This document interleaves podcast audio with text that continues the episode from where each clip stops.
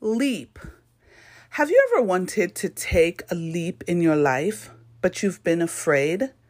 Maybe you've seen all the signs as to why this is the time for you to take that leap, but you don't do it.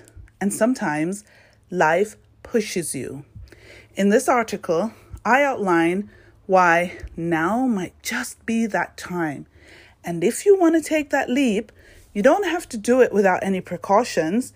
I also outline some of the precautions you should take before you take the leap. Read the article, get in touch with me, let me know your thoughts. I hope you enjoy it. My name is Lisa Grace Wilson.